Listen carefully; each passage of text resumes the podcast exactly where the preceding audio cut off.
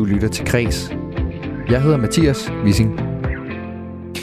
Kan man støtte fodboldlandsholdet under slutrunden og samtidig tage afstand fra det totalitære styre i værtslandet Katar? Det er den varme grød, som vi alle sammen danser omkring lige nu. Ikke mindst den fungerende kulturminister Ane Halsbro Jørgensen, der i dag har meldt ud, at hun med henvisning til den pågående regeringsdannelse, som det pt. ser ud, ikke kommer til at rejse til Mellemøsten under VM. Det siger kulturministeren altså, selvom hendes ministerkollega Dan Jørgensen, han er rejst til Ægypten og til klimatopmøde som fungerende klimaminister. Politikken har historien, og deres sportskommentator Søren Michael Hansen har tidligere opfordret kulturminister, kulturministeren til at rejse ned for at ødelægge den gode stemning, og det bør hun eller han stadig gøre, hvis altså regeringen og dermed kulturministeren falder på plads i løbet af VM, mener Søren Michael Hansen, som jeg har med i programmet i dag.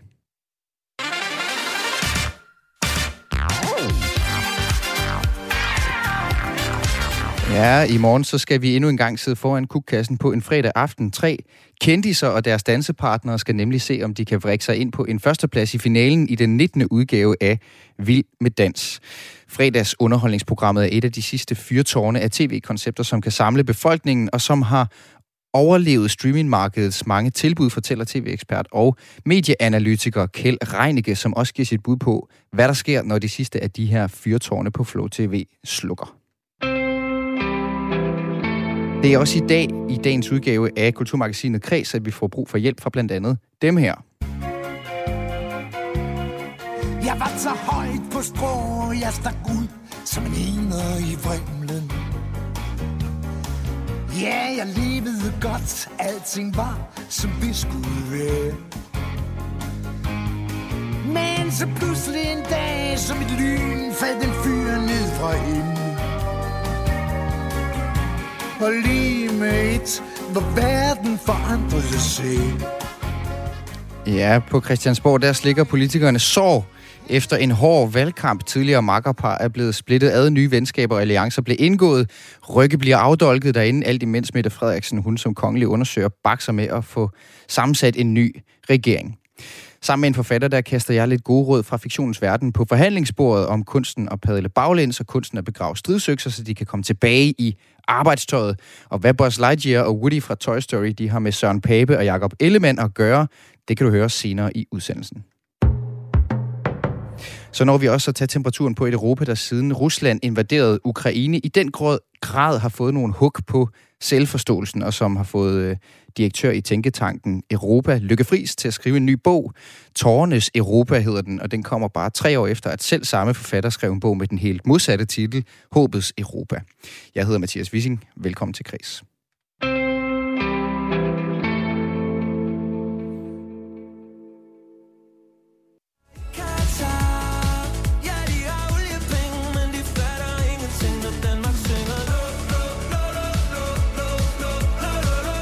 Kan man både kritisere Katar og synge lå, lå, lå under VM-slutrunden slutrunden i Katar som gulddreng gør her på den uofficielle VM-sang. Det har været hovedpinen for kulturminister Ane Halsbo Jørgensen, som i dag melder ud i politikken, at hun på grund af den igangværende regeringsdannelse sandsynligvis ikke kommer til at deltage. Hun siger, at jeg er kun fungerende kulturminister og kan i den egenskab ikke rejse med henvisning til, at netop øh, regeringsdannelsen gør det umuligt for hende og andre minister at repræsentere Danmark under VM i Katar. Og nu kan jeg sige velkommen til dig, Søren Michael Hansen, sportskommentator hos øh, Politikken. Tak for det. Du mener, at det sådan set er meget naturligt, at kulturministeren ikke synes, hun kan tage til Mellemøsten under regeringsdannelsen. Men du mener så samtidig, at har vi en kulturminister, når Danmark spiller sin åbningskamp mod Tunesien om, om under to uger, så bør vedkommende være til stede. Hvorfor mener du det? Øh, det mener jeg, fordi øh, VM som øh, verdens største sportsbegivenhed er en oplagt platform til at ytre sig ud fra det demokratiske grundlag, man, man kommer fra. Øh, vi er alle sammen enige om, i hvert fald i vores del af verden, at det er et ganske ulyksaligt VM, der kommer til at finde sted øh, nede i Katar. Men når nu det finder sted, så øh, synes jeg, at vi skal bruge øh, alle tænkelige muligheder til øh, at, at gøre Katar og ikke mindst øh, verdens organisation i fodbold, FIFA, opmærksom på, at vi synes bestemt ikke om hverken processen, der har ført til, til værtskabet, og Katar som værtsland. Den her øh, melding fra, øh, fra den fungerende kulturminister, den kan man sige, den er jo hverken rigtig varm eller kold. Det er jo hverken at tage direkte stilling til, at man vil derned, eller aktivt sige, jamen jeg skal derned, for så at tale imod regimet, eller hvad årsag det nu kunne være til at tage ned. Hvad tænker du om, at, at der ikke ligesom ligger den her plan på forhånd, øh, som man så kan forholde sig til, at det bliver den her lunkende melding? Jamen, jeg, jeg synes jo, vi ender i en situation, hvor Danmark øh, har et mange gange efterhånden i forhold til øh, øh kritisable sportsbegivenheder, øh, hvor man ikke rigtig kan finde ud af at, at træffe en beslutning. Øh, jeg synes, det ville øh, klæde øh, den fungerende kulturminister, som hun insisterer på at være nu, i det mindste melde ud, at institutionen, kulturministeren, burde være til stede og burde gribe den her anledning til at, at, at komme i dialog med både Katar og med FIFA. Øh, vores klimaminister, Dan Jørgensen, et fungerende klimaminister, det er jo så også, øh, mens de bygger regeringen her. Han er i Ægypten, hvor han repræsenterer Danmark ved øh, COP27, det her klimatopmøde.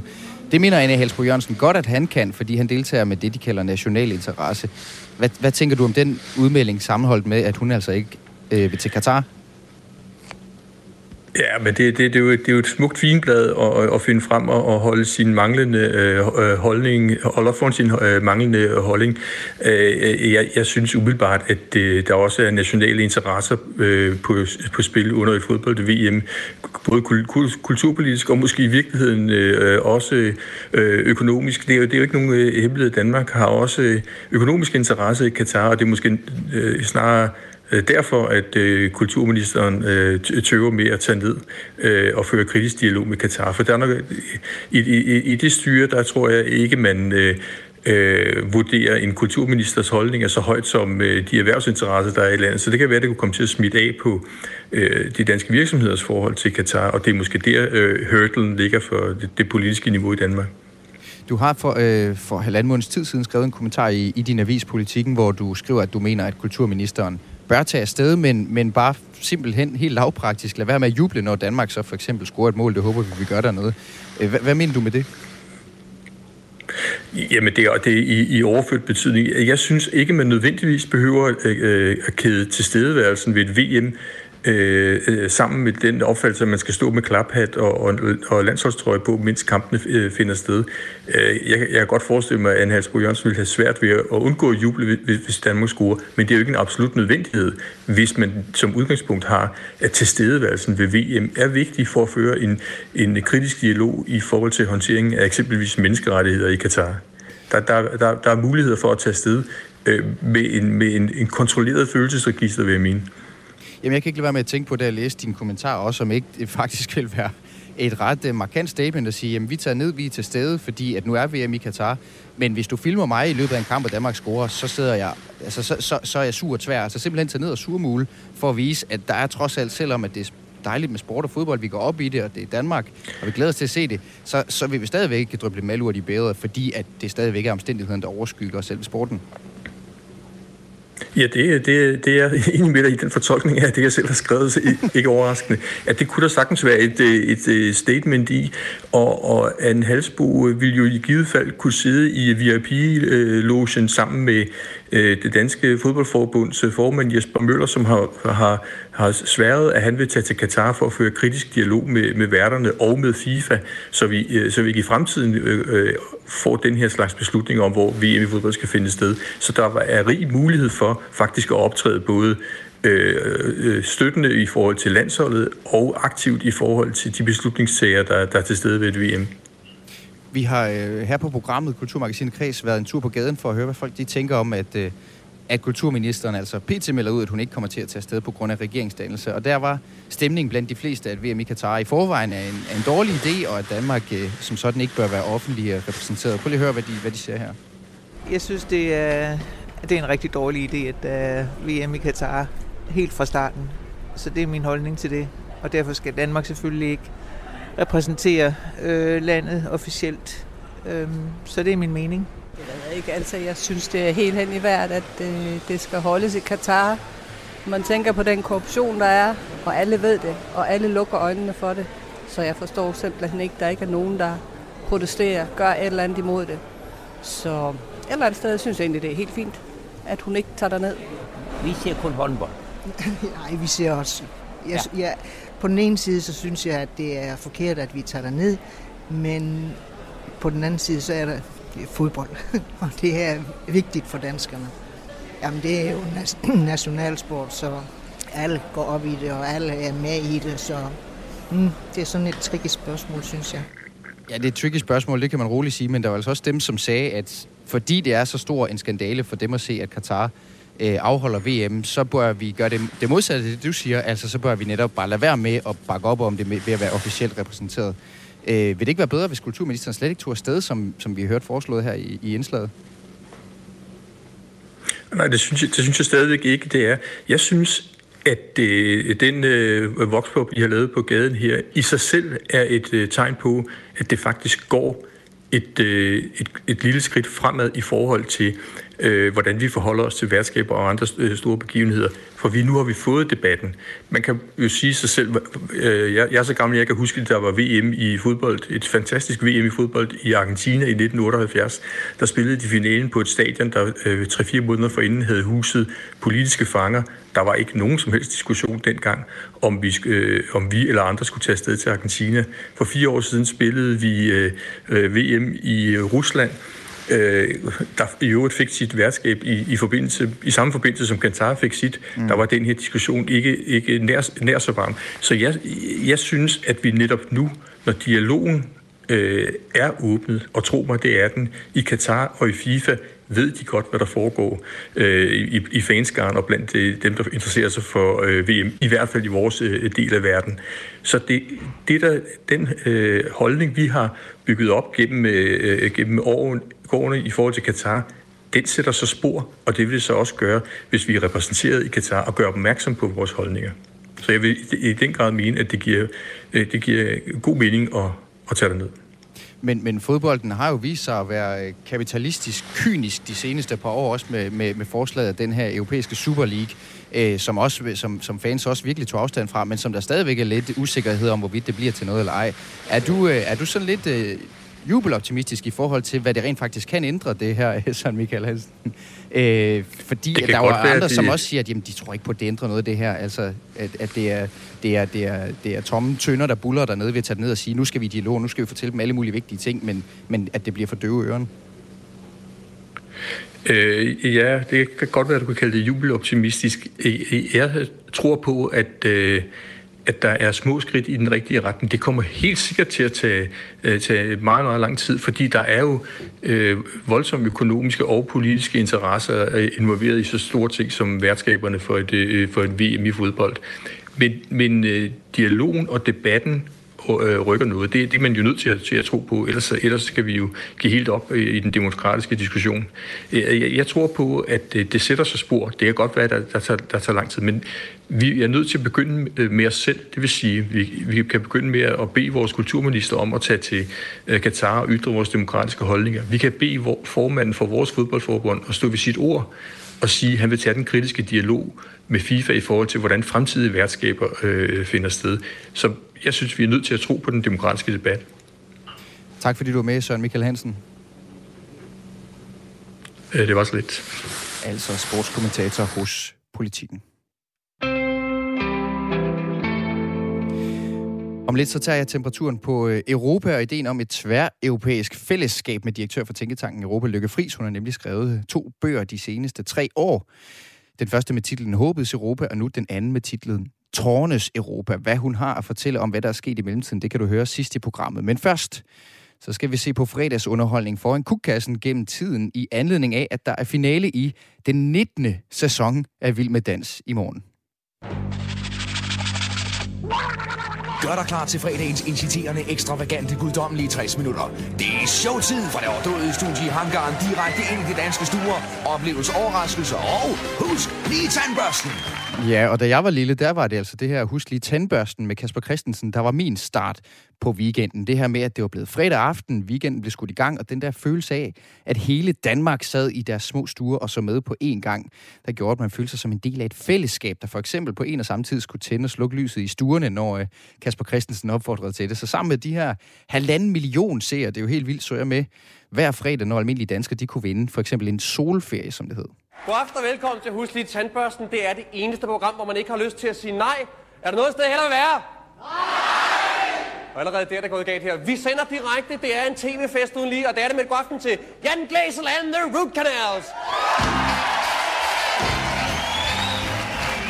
Ja, det var festligt, og udover huslige tandbørsten, så har jeg gennem tiden sammen med mange millioner danskere holdt weekend foran flimmeren ved for eksempel at se det nostalgiske Kendis-quizprogram, Den Store Klassefest eller Venner for Livet. Vi har set danskere dyste mod hinanden i scenen af Din X-Factor eller Danmark har talent. Og i morgen aften, ja, så er der altså finale i Vild med Dans nogle finaleprogrammer, som øh, tidligere har tiltrukket op til 2 millioner seere i et land med altså under 6 millioner indbyggere i alt. Det gør det mildest ikke længere, længere, men fordi programmet slog øh, rødder i Flow TV inden streamingtiden, så har det alligevel gode muligheder for at overleve mange år endnu midt i et blødende tv-marked, lyder det fra en øh, medieanalytiker. Det blev en flot fjerdeplads til Cecilie og Damian. Men Natasha og Thomas, Daniel og Asta, Kasper og Marlene i finalen. Hallo. Kæmpe stort tillykke. Og så lød det for lidt under en uge siden, altså da influencer Cecilie Smeichel og partner røg ud i Vild med Dans semifinale. Tilbage er der nu tre kendiser og deres dansepartner, som i morgen aften dyster om at vinde 2022-udgaven af Vild med Dans. Medieanalytiker Kjeld Reinicke, velkommen til. Tak skal du have. Ja, det er finalen på den 19. sæson af Vild med Dans, der ruller over skærmen i morgen. Og jeg må nok indrømme, at selvom jeg ikke er nogen ligefrem dedikeret seer til Vild med Dans, der er så mange andre ting at se sådan en, en, en fredag aften, så øh, er jeg imponeret over, at det her format det bliver ved med at overleve på TV2, som jo ligger i konkurrence med de her uendelig mange andre tilbud, der bejler til at udgøre vores fredagsunderholdning. Hvordan kan det overhovedet ske, Kjell Reinicke?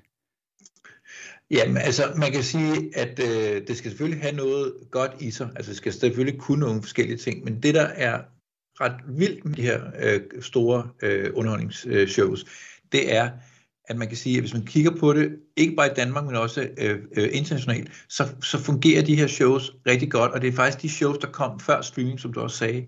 Altså, der er noget i det, hvor man kan sige, at det er så svært at starte nye ting op, så man, man, man kan godt lide dem, der er tilbage og ser rigtig meget tv, de kan godt lide, at det er noget, de kender. Og, og, og hvorfor spiller det ind det her med? Kan du ikke prøve at forklare lidt nærmere, hvorfor man ikke kan starte et program op, som kan opnå den samme popularitet efter, efter streaming? Jo, altså man kan sige, i teorien kan man også godt, men det er bare meget, meget sværere.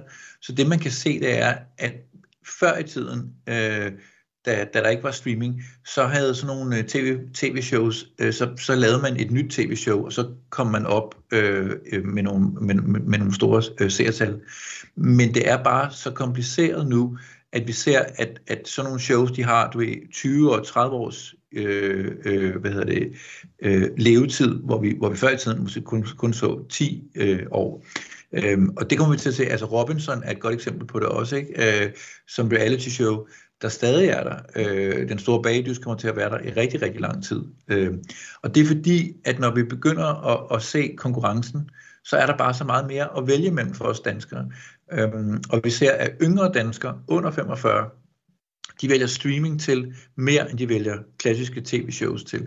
Mm. Øh, så, så, der, så det er en af de, man kan sige, medieudviklingsting, som er, at denne her, de her store fællesskabsshows bliver, bliver færre og færre. Mm. Man kan jo sige sådan noget som sport for eksempel, øh, de store fodboldkampe, øh, bliver vigtigere og vigtigere, fordi det er et af de største steder, hvor vi har fællesskaber nu. Ja. Ja, og det vil, jeg hørte næsten sige, at hvis nu bare, husk lige tandbørsten, det var blevet sat i søen lige øh, 20-25 øh, år senere, så kunne det være, at det var en af de her langtidsholdbare formater, som vi ser med for eksempel Vild med Dans. Men der har altså som sagt været rigtig mange forskellige tv-programmer, som har udgjort den her weekendunderholdning. Og nogle programmer har altså levet længe. Vild med Dans, der har finale i morgen. Eller X-Factor, som jo også gennem sin levetid har skiftet kanal en dag og har kørt i 15 sæsoner. Det lyder sådan her.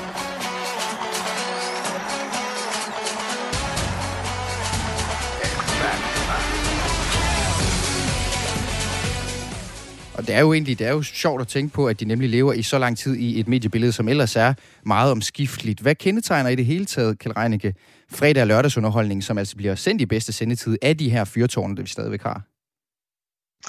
Jamen altså, man, man kan sige, at det man prøver på, det er at have en stor fællesnævner. Så det er det bedste bud på noget, som alle kan se med på. En af de man kan sige, grundting, man skal have, det er, at, at børn skal kunne kigge, kigge med. Øh, det er en ret vigtig ting, fordi når man sidder hjemme, øh, hvis børnene ikke er, er så store igen, så vil man gerne kunne sidde og se noget sammen. Så den der fællesskabsting er, at det skal kunne være noget, hvor børn også øh, ser med. Og det kan de sagtens de her, i de her shows.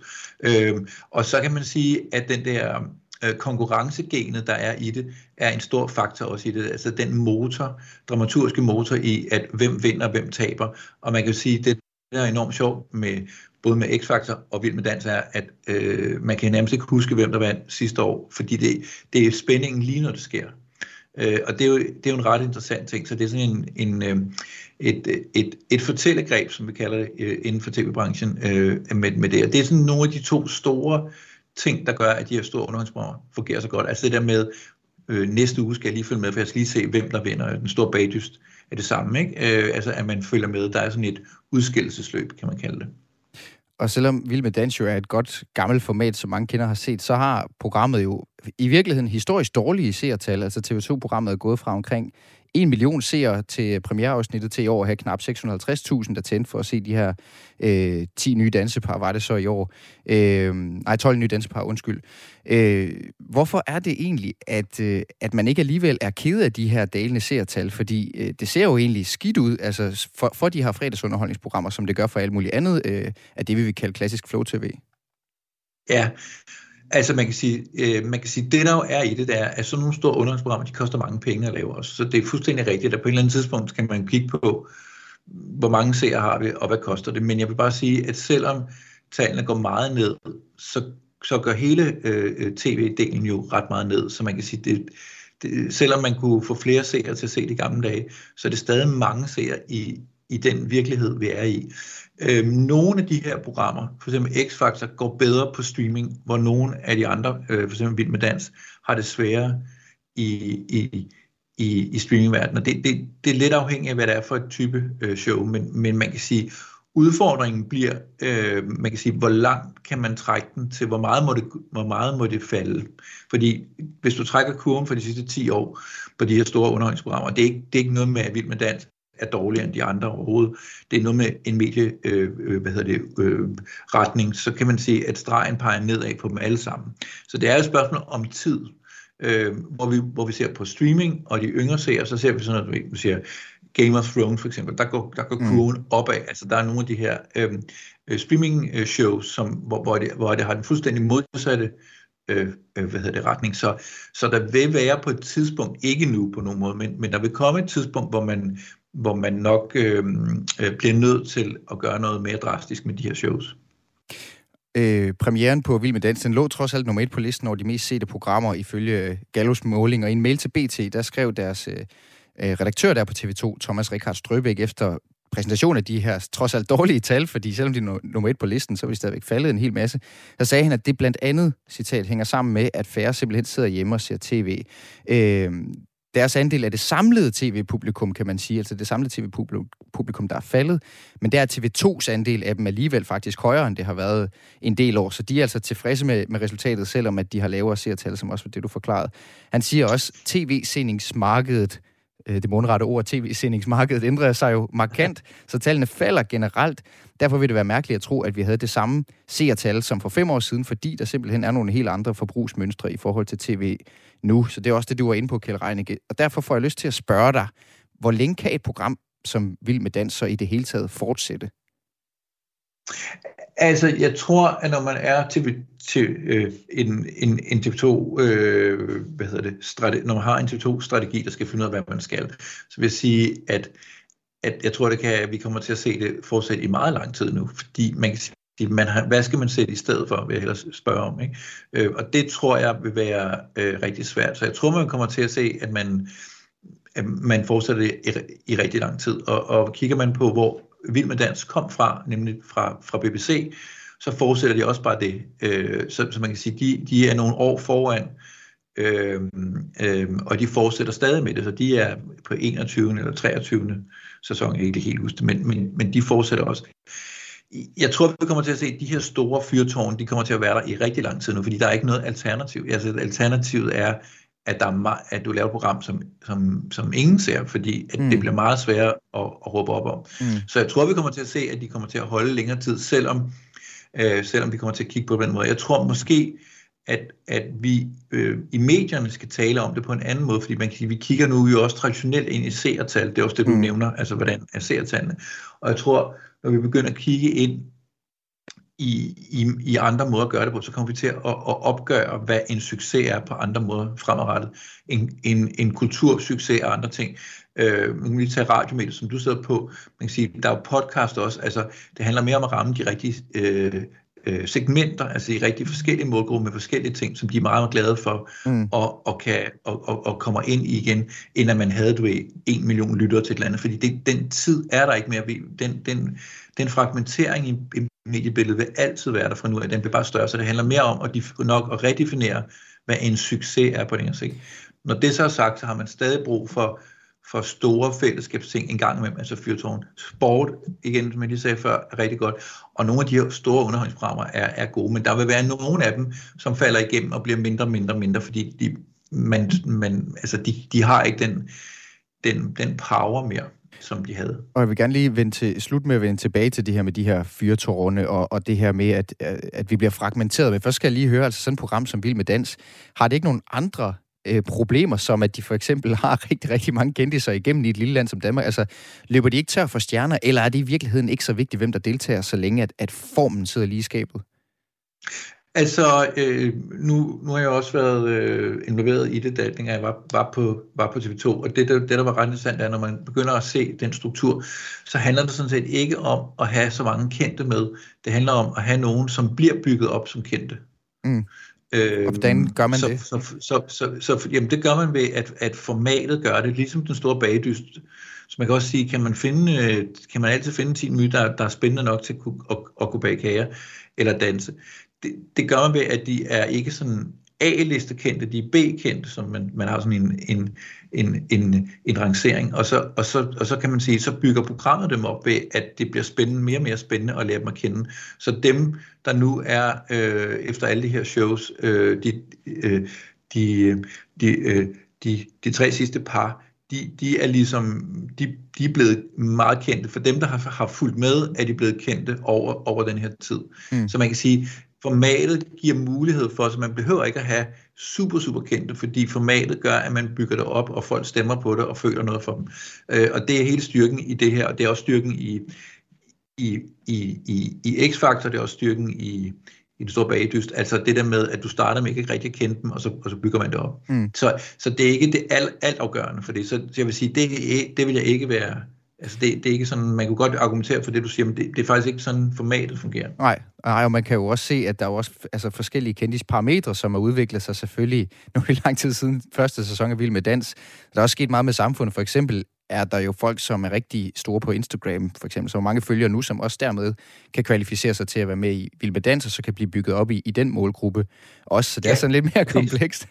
øh, her til ja. sidst, Kjell Reinicke, du siger også, at et program som Vild med Dans er, er et af de sidste fyrtårne inden for de her danske øh, samlende tv-formater. Betyder det, at det i fremtiden vil være helt slut, ud over sport, med det, som jeg så betegner som det her store fælles nu, det her jeg henvist til med Husk lige tandbørsten, hvor vi som danskere ligesom oplever noget på samme tid som, en, øh, som befolkningen. Ikke alle i befolkningen, vel, men en kæmpe stor del af befolkningen.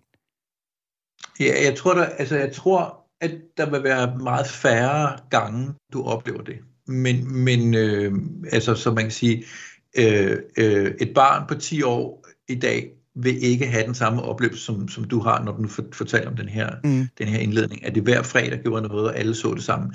Det, det findes ikke mere på samme måde. Altså, det øh, synes jeg, det gør, sige, det gør mig da så lidt ked af det på en eller anden måde. Er det ikke dig, at, at vi mangler den her fredagsunderholdning som sådan en slags lim i samfundet?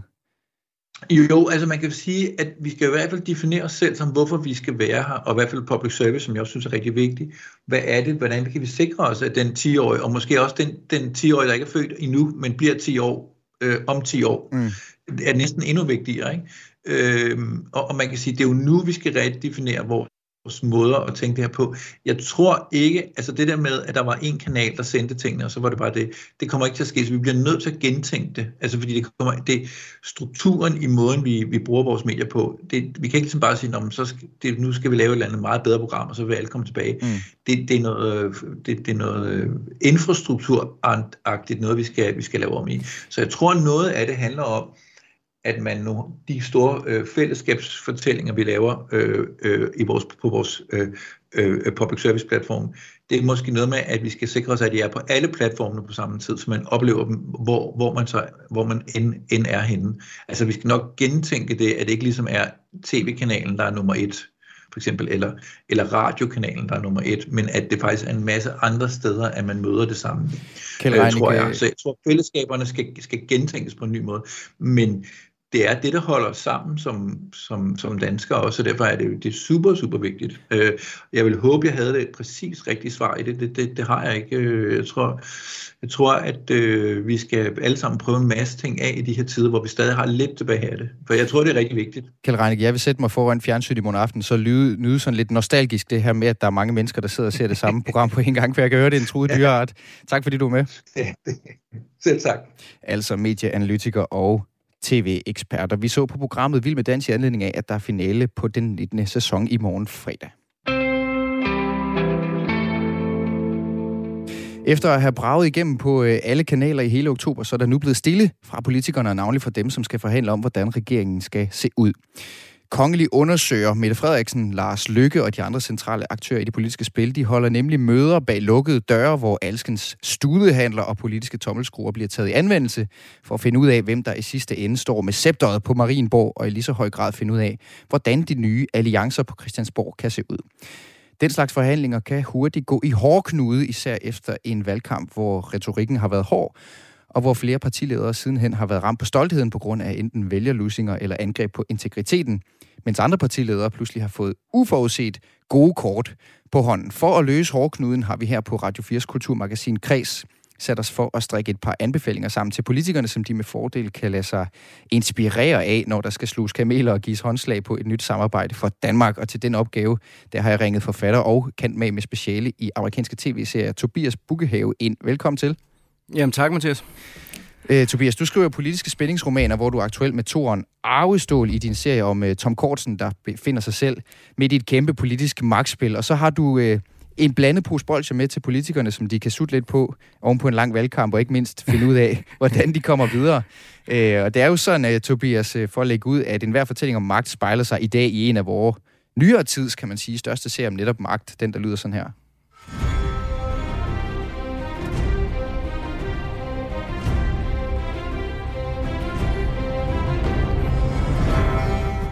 Ja, og kender ved vide, at det er Game of Thrones øh, og Tobias Bukkehave. Hvilke paralleller synes du, at vi så mellem øh, valgkampen og så Game of Thrones?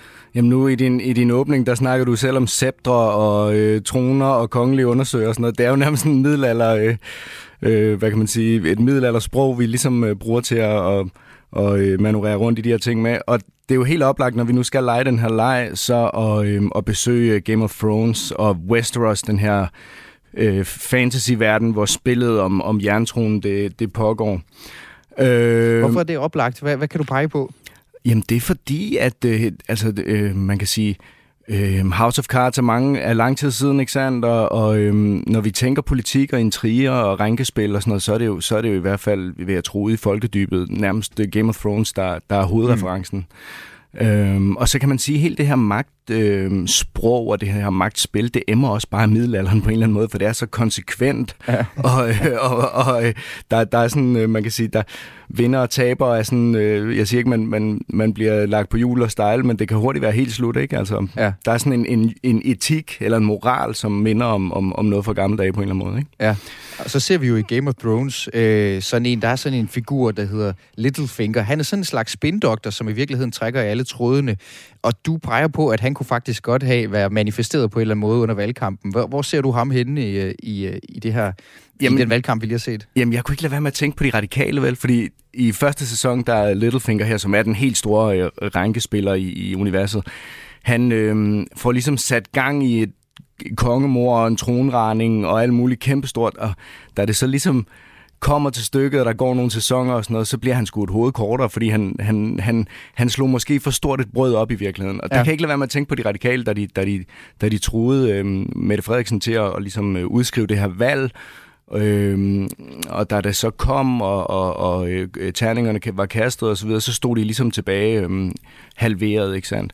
Så det, det, det synes jeg i hvert fald var en meget sjov øh, pendant til, den, til det univers. Ja, så man kan sige, at de kunne måske godt have, have set det komme på en eller anden måde, hvis de har set lidt, øh, lidt Game of Thrones. Ja, måske. I hvert fald, man skal måske passe på, hvad for et brød man slår op i hvert fald. ja, så det er altså, øh, det er altså radikale venstre, som måske skulle have, øh, skulle have kigget lidt til Littlefinger for at se, hvad man risikerer, når man på ja. den måde øh, vil et fremtænke et valg. Jeg ved, at du også har, har den her med på lidt med.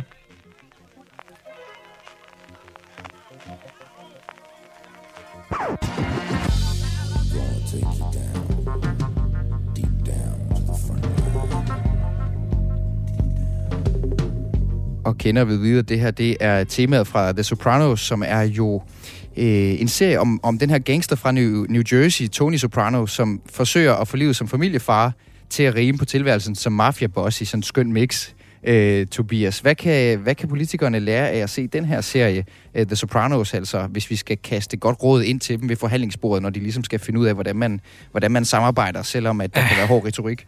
Jamen, jeg tror, de kan lære alt muligt, men, øh, men øh, den her fantastiske serie, den... Øh, den fik mig først og fremmest til at tænke på, fordi nu er vi jo i et forhandlingsrum, ikke sandt? Øh, øh, valg, valget er slut, og nu opererer vi i det her, øh, de her øh, øh hvad kan man sige, lufttætte, fortrolige rum, eller det skal de i hvert fald helst være.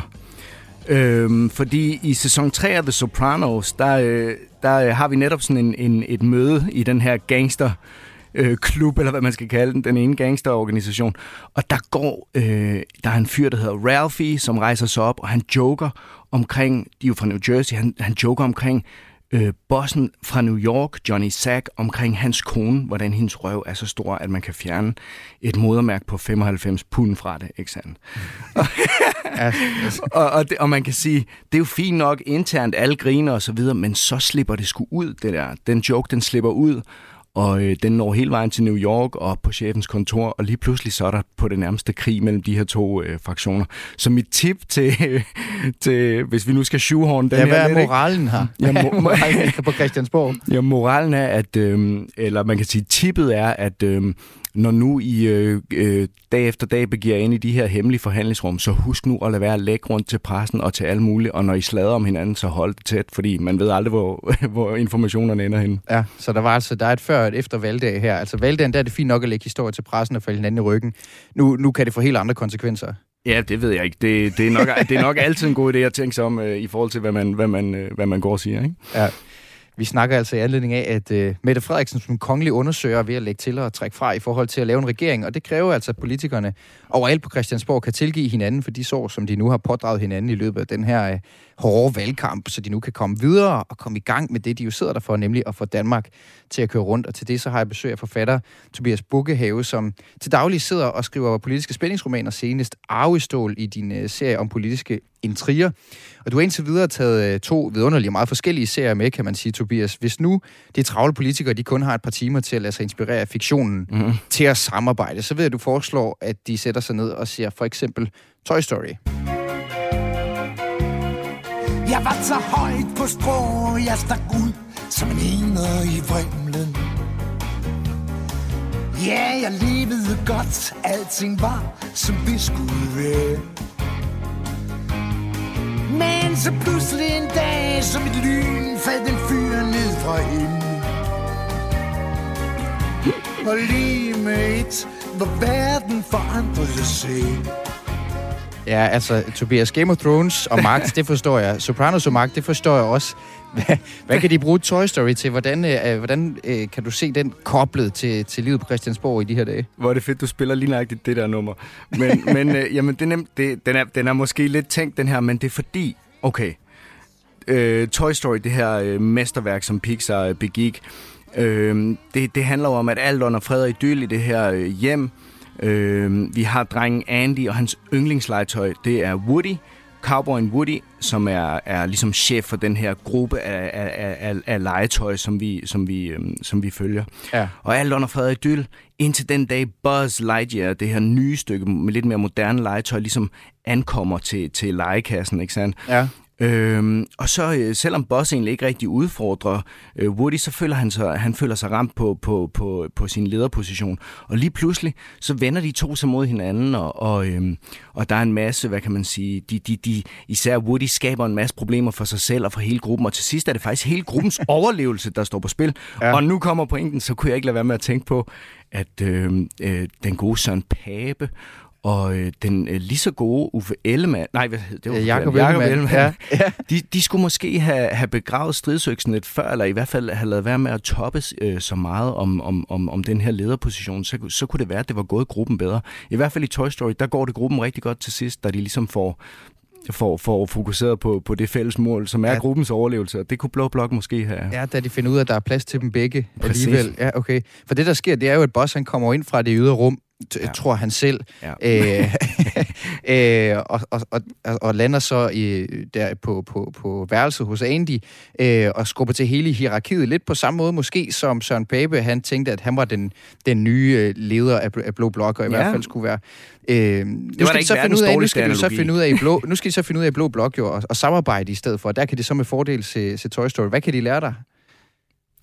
Hvad de kan lære mig? Nej, hvad kan de lære der, i at se Toy Story? Jamen, de kan lære, at øh, øh, venskab og godt sammenhold, det fører, øh, det fører øh, gerne øh, i mål på en god måde. Altså. Og kan vi også smide det på en eller anden måde for den shoehornede Tobias ind til, til, til der, hvor de realistisk set sidder og forhandler regering lige nu? Altså det vil sige, hvor Mette Frederiksen og Lars Lykke formentlig holder nogle møder. Ja, men, men man kan sige, at samme struktur gælder jo lidt for de to, ikke sandt? Fordi der er jo også en ambition om at være øh, øh, the big honcho, ikke? Og øh, det kan være, at det, man på samme måde kommer til at skulle, øh, skulle give, give lidt bekøb for, for hele rigets bedste øh, på det niveau. Tobias Bukkehave, du er forfatter og serieekspert, og jeg pakker dine anbefalinger ned i en kuvert, og så sender dem med brev du til Christiansborg med det samme. Det er jeg sikker på, at de bliver glade for. Ja, det tror jeg også. Tusind tak, fordi du var med. Selv tak. Hej.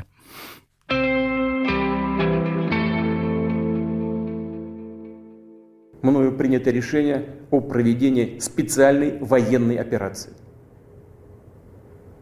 Ее цель Ja, det her det er øh, lyden af en af de mest forhatte mænd i Europa, tør jeg godt sige. Klippet det stammer fra torsdag den 24. februar. Det du hører, det er Ruslands præsident Vladimir Putin, der bebuder, hvad han kalder en militær specialoperation i uh, Ukraine. Men den her tale, den betyder i praksis, at der igen er krig på det europæiske kontinent. Vi har energikrise, og vores gasledninger bliver sprunget i luften.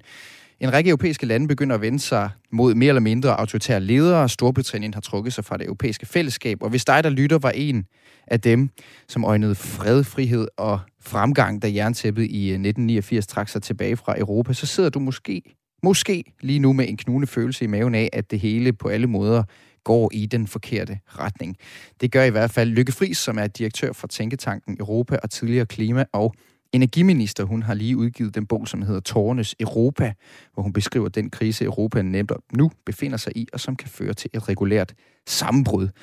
Det er kun tre år siden, hun udgav bogen Håbets Europa, hvor hun gjorde status over et nyt og bedre Europa. Men hvordan har Lykke Friis bevæget sig fra håb til tårer på Europas vegne på så kort tid? Det spurgte min kollega Søren Berggren Toftin om inden udsendelsen. Jamen, det er jeg jo, fordi jeg jo allerede i Håbets Europa der for tre år siden skrev, at øh, historien var ved at gøre comeback, og man kunne godt se mange af de her ting, der var ved at forandre vores Europa. Donald Trump for eksempel, men jo også Brexit. Men det er altså først den 24. februar, hvor Putin jo så går ind i, i Ukraine, at det for alvor går op for mig, og jeg tror også for mange andre, at nu er det altså bare en ny tid, øh, vi, vi lever i. For det her med at tro, at vi kan leve øh, side om side med, med russerne øh, fredeligt og i fordragelighed, øh, det, det døde jo mildest talt den 24. februar. Men det er jo også der, at vi sådan set erkender, at mange af de ting, som jeg beskrev allerede der i Europa, som var ved at, at gå i skud og mudder for at sige direkte, så som Brexit, Trump, men også et helt nyt Kina, at det er der, hvor vi så erkender, at nu er det altså en, en ny tid, vi lever i. Og det er jo noget, der kommer til at præge os, os alle sammen. Og det betyder jo også, at selv hvis Vladimir Putin han pludselig ikke er der mere, eller krigen går tabt, øh, set med hans øh, optik, så vil det stadigvæk være et anderledes Europa, hvor du har et Europa, hvor USA spiller en helt anden rolle, hvor Kina spiller en helt anden rolle, og hvor du så også har en anden magtfordeling, end den vi havde øh, tidligere. Du siger, at det er noget, der, der, der for dig skete uh, for alvor, da, da Putin og Rusland invaderede Ukraine den 24. februar i år. Var det noget, vi burde have set komme? Ja, det var det i høj grad. Øh, og man kan jo sige, at jeg, jeg skriver allerede om det der øh, for tre år siden. Men jeg holder alligevel også selv fast i, at Norge jo, men, men, men man, man bør jo på en eller anden måde alligevel så kunne, kunne redde stumperne. Der vil jeg sige, der sker der det den 24. februar. Det svarer lidt til, hvis vi går til psykolog, at man så får blev udsat for det eksperiment, hvor psykologen viser det ene billede af en kat efter den anden, så kaster han nogle få hunde ind, men du kan alligevel kun få øje på de der øh, katte. Så afleder han fuldstændig din opmærksomhed ved en ordentlig brag, så får du øje på hunden, det vil sige i det her tilfælde jo så Vladimir Putin, men du får også øje på alle de andre hunde, der allerede var smidt ind i kortrækken. Og det var også, som jeg allerede var inde på, et anderledes Kina, et anderledes øh, jo så også USA, som jo også i stigende grad vender ryggen til, til Europa, og så jo også en Viktor Orbán i Ungarn osv. Så, videre. så det er, der, det er der, hvor erkendelsen for alvor indtræffer, og det er bare vigtigt, at vi så handler på den, og så også lærer af det, fordi noget af det her burde vi jo have set. Vi burde jo også gå tilbage til til Krim, altså annektering af Krim, øh, og det er sagt, jamen, det, det var jo allerede en krigshandling fra, fra Putins side. Men vi talte sådan om konflikt, og der var altid noget andet. Jeg kalder det samtidighedens forbandelse, som fyldte mere øh, end, end Putin og, og, og Ukraine. Så på den måde skal vi jo lære af det, og ikke begå de samme fejl igen. For eksempel, når vi ser på vores forhold til, til Kina, og det at være klar over, at hvis man pansætter sig for meget i et land, jamen så gør man sig selv ekstremt sårbar. Så det er nogle meget vigtige lærer, vi skal drage af det her. Lykke, du er direktør for øh, Tænketanken Europa. Du er tidligere minister, og, og man tror ikke, man træder nogen over tæerne ved at sige, at Europa har været omdrejningspunkt hele vejen igennem din karriere. Hvis vi prøver at spole tiden tilbage mm. til revolutionsåret i Europa i 1989, hvor Berlinmuren faldt, og hvor de mm. Øh, kommunistiske regimer faldt som dominobrikker i Polen og Ungarn og Bulgarien, Tjekoslovakiet, Rumænien. Her var du sådan uh, cirka 20 år gammel. Hvad var det for en stemning, mm. du oplevede dengang? Jamen, jeg oplevede jo en, en, en fuldstændig overstrømt glæde, øh, da Berlinmuren faldt, også fordi min mor var, var tysker. Jeg var jo også selv i, i, i Berlin umiddelbart øh, efter. Og der fornemmelse af, at, at nu vil vi leve i et Europa, hvor, hvor det vil være vores fælles værdier, som så ville være de fremherskende, altså med, med frihed, øh, med, med demokrati men jo også et, et Europa, hvor vi pludselig opdagede, at, at det var meget større end det, jeg var opvokset med, netop med de lande, du nævner. Der var ikke nogen af os, der havde været i Polen eller havde været i Baltikum, og det, det kom man jo så pludselig. Så på den måde var det jo et Europa, hvor, hvor, hvor man tænkte, at, at nu var der nok ikke noget kontinent, der var et bedre sted at leve. Men allerede dengang, øh, så synes jeg, det var meget vigtigt, og det fandt jeg så også ud af, da jeg dykkede ned, så også sidenhen jo så Europas historie, så var det jo ikke givet, at det ville gå på den måde. Der var jo aldrig nogen, der besluttede, at Berlinmuren ville falde den, den 9. november. Det var jo også kun, vi fik jo kun den her positive udvikling, fordi der var også var mennesker, der turde gå på gaden, tage i, i Tjekkiet, tage i, i, i Østtyskland, altså i Leipzig. Og det synes jeg egentlig også giver et håb fremadrettet til, til vores, det jeg så kalder tårnes Europa, fordi hvor vi lander henne, det afhænger jo sådan set af os selv. Det afhænger også af, om vi er i stand til at holde sammen over for Vladimir Putin, om vi er villige til også den her vinter måske at fryse lidt. Øh, fordi det er jo det, der i sidste dans kommer til at afgøre. Skinnerne er ikke lagt ud. Det var de sådan set heller ikke i 1989. Det tror jeg er en meget vigtig lære at drage, som ikke bare tænker, om dengang, der gik det godt, øh, og det måtte det gå. Øh, det var ikke tilfældet. Øh, der blev der altså også virkelig handlet, øh, og der var også amerikanerne, der var inde og spille en meget central rolle. Det skal vi lære af øh, så vi så på den måde også tager, tager ansvar for vores eget kontinent på en anden måde, end vi har gjort længe. Hvis vi så prøver at spole tiden frem igen fra 1989 fra revolutionsåret frem til den 24. februar i år, da Rusland invaderer Ukraine. Da du sidder i øh, her omkring den 24. februar månederne efter og tænker tilbage på 1989 og de, de strømninger, der var dengang, hvad er det for en, øh, en følelse, du tænker tilbage med? Jamen, jeg tænker jo tilbage på, at, at, at det er jo et mirakel, at vi overhovedet er kommet så langt, at, at det lykkes at få øh, genforenet Tyskland, at det lykkes også at få øh, etableret, trods alt øh, jo så også stabilt demokrati i størstedelen af centrale og østeuropæiske lande. Men jeg er også meget bevidst om, at, at amerikanerne spillede en utrolig central rolle i det. Havde det ikke været for George Bush øh, senior, der var gået ind og havde sagt til Margaret Thatcher, den daværende britiske premierminister og den daværende franske præsident Mitterrand, at nu, nu sætter jeg simpelthen ned omkring et bord med Helmut Kohl og får skabt den her genforening, så havde vi ikke fået genforening. Og derfor i de her øh, måneder, hvor vi jo alle sammen igen begynder at tale om Donald Trump, øh, der skal vi jo være opmærksom på, at USA vil ikke spille den rolle øh, fremadrettet. De gør det sådan lige akkurat med Ukraine, lidt modstræbende, men de gør det. Men for USA, der er hovedkonflikten, det er jo Kina. Så derfor er vi altså bare i en situation, hvor vi ikke kan læne os op af amerikanerne, som, som vi gjorde før. Og det gør, at vi så også som Danmark er nødt til at tage væsentligt større ansvar så for, for, for Europa i de kommende år.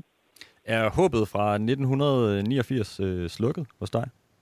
Nej, det vil jeg ikke sige, det er. For der skal man igen fokusere på det, vi var inde på, at, øh, at, at læren fra 1989 er, at når man allermindst venter det, så opstår de her store forandringer. Om det så går godt eller skidt, det afhænger af os selv og selvfølgelig også, hvem der vil hjælpe os, det her tilfælde amerikanerne. Så det synes jeg sådan set er stadigvæk et håbefuldt øh, øh, budskab. Men selvfølgelig kan jeg jo også få øje på ufattelig mange øh, jo så skyer på himlen.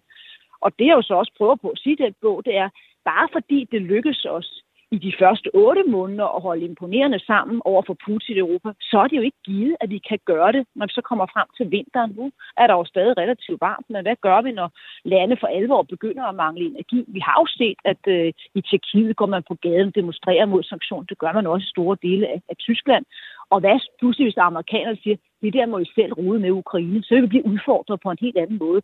Så derfor prøver jeg også på at, at komme lidt med et opråb til at sige, det er altså nu, det gælder. Det er nu, vi også skal holde sammen på vores, på vores, på vores Europa, som jo i den grad så også er afgørende for Danmark. Med bogen her, der konstaterer du, at, øh, at den verdensorden, vi troede, vi kendte i Europa, den er ved at blive en helt anden, og så stiller du selv spørgsmålet, øh, men hvilken verdensorden? Øh, og det spørgsmål kan jeg jo sende tilbage til dig. Hvad, hvad er det for en verdensorden, vi ser ind i Europa, som det ser ud lige nu? Det er en verdensorden, hvor øh, både indflydelse, men jo også væksten har holdt stor flyttedag. Vi er ikke længere i Europa verdens navle. Det har vi jo også kunne se med den måde, som resten af, af verden har reageret på 24. februar, altså Putins invasion.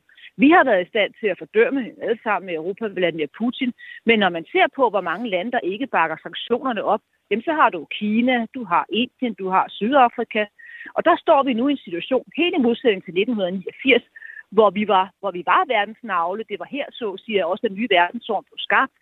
Så ser vi nu, at det altså er en meget mere polariseret verdensorden, og det er en verdensorden, hvor nogle af de helt store spillere, at de befinder sig væk fra vores europæiske kontinent. Og det udfordrer os jo i den grad, når vi ser på Europas indflydelsesmuligheder, men jo synes vi det også på vores, på vores vækstmuligheder. Og det skal vi jo selvfølgelig også tage bestik af fremadrettet. Og Lykke, hvordan kan, hvordan kan de her Radio 4's lyttere, som, øh, som ligesom dig måske så et håbets Europa, Europa bryde frem i øh, 1989, hvordan kan de bruge din, øh, din nye bog, Tårnes Europa? Jeg tror, man kan bruge det til at, at erkende, hvor, hvor heldige vi var tilbage i 1989, men jo også, hvor afhængige vi var, at nogen, som sagt, turde at tage, tage skæbne i deres egne hænder. Og så kan vi lære af, at når vi nu taler om, når for eksempel om Tyskland skal sælge dele af havnen i, i Hamburg til kineserne, at hov, det er vist ikke særlig smart, og det gælder jo så også danske virksomheder, som måske i øjeblikket så øh, er meget markant etableret i, i Kina. Der skal de selvfølgelig lære det her ved at sige, hov, hvad nu hvis det pludselig alligevel går galt? Hvad hvis det udvikler sig til en konflikt? Fordi det vi jo har lært nu, med øh, 24. Øh, februar, det er jo, at vi ikke alt, altid kan, kan handle os til, til fred. Øh, der er altså nogle gange noget, der er vigtigere end, end, end samhandel, og det var det jo så blandt med Putin at få, få taget noget af det, han mente var, var russisk øh, territorium øh, tilbage. Og så kan vi jo så også lære af det, at øh, vi nu lever i en tid, hvor vi ikke bare kan læne os op af amerikanerne, eller læne os op af tyskerne, fordi tyskerne jo i den grad er kommet i identitetskrise efter den 24. februar, hvor de jo har måttet erkende, at det, der har været deres geheimrecept, altså hemmelige, jo, øh, kan man sige, sådan, cocktail for deres succes, jamen det har jo været at købe billig russisk øh, energi, sælge meget af, mange af deres varer til Kina og sende øh, regning til deres forsvar over til, til, øh, til USA. Og det kan de ikke gøre mere, og derfor kommer de til at bruge mere tid på sig selv, og det skal vi være opmærksom på, og derfor skal vi også fra dansk side, det gælder også ny regering, løfte væsentligt mere, end vi har gjort indtil videre. Og det sagde Lykke Friis, som altså er direktør i Tænketanken Europa, tidligere minister og forfatter til bogen Tårnes Europa, der netop er udkommet. Og det bliver sidste ord i dagens udgave af Kulturmagasinet Kreds på Radio 4. Vi kan lige nå en ekstra bid livsvisdom fra Arthur Brandenborg og Toy Story og fortællingen om Buzz Lightyear, som kommer ud af det blå og med et trylleslag, trylleslag pludselig stikker af med al opmærksomheden. Men så pludselig en dag, som et lyn, faldt en fyr ned fra himlen. Og lige med et hvor verden forandrede sig. Jeg var i hit, havde venner, og nu er alting gået i stå. Og jeg måste bare prøve at hænge på.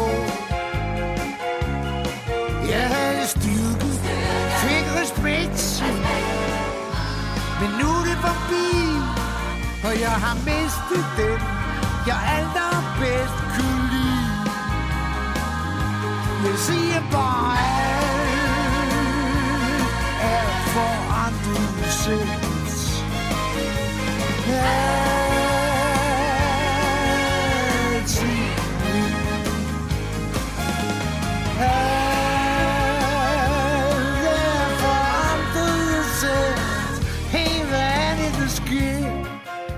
Ja, og som bekendt, så ender det hele jo godt mellem Pape og Ellemann. eller det vil sige, eller Bus og Boss og Woody hedder de. Vi får se, hvordan det ender i Blå Blok. Kulturmagasinet Kreds er slut for i dag. Udsendelsen var tilrettelagt af Søren Berggren Toft, Maja Hall og Lene Grønborg Poulsen. Jeg hedder Mathias Wissing.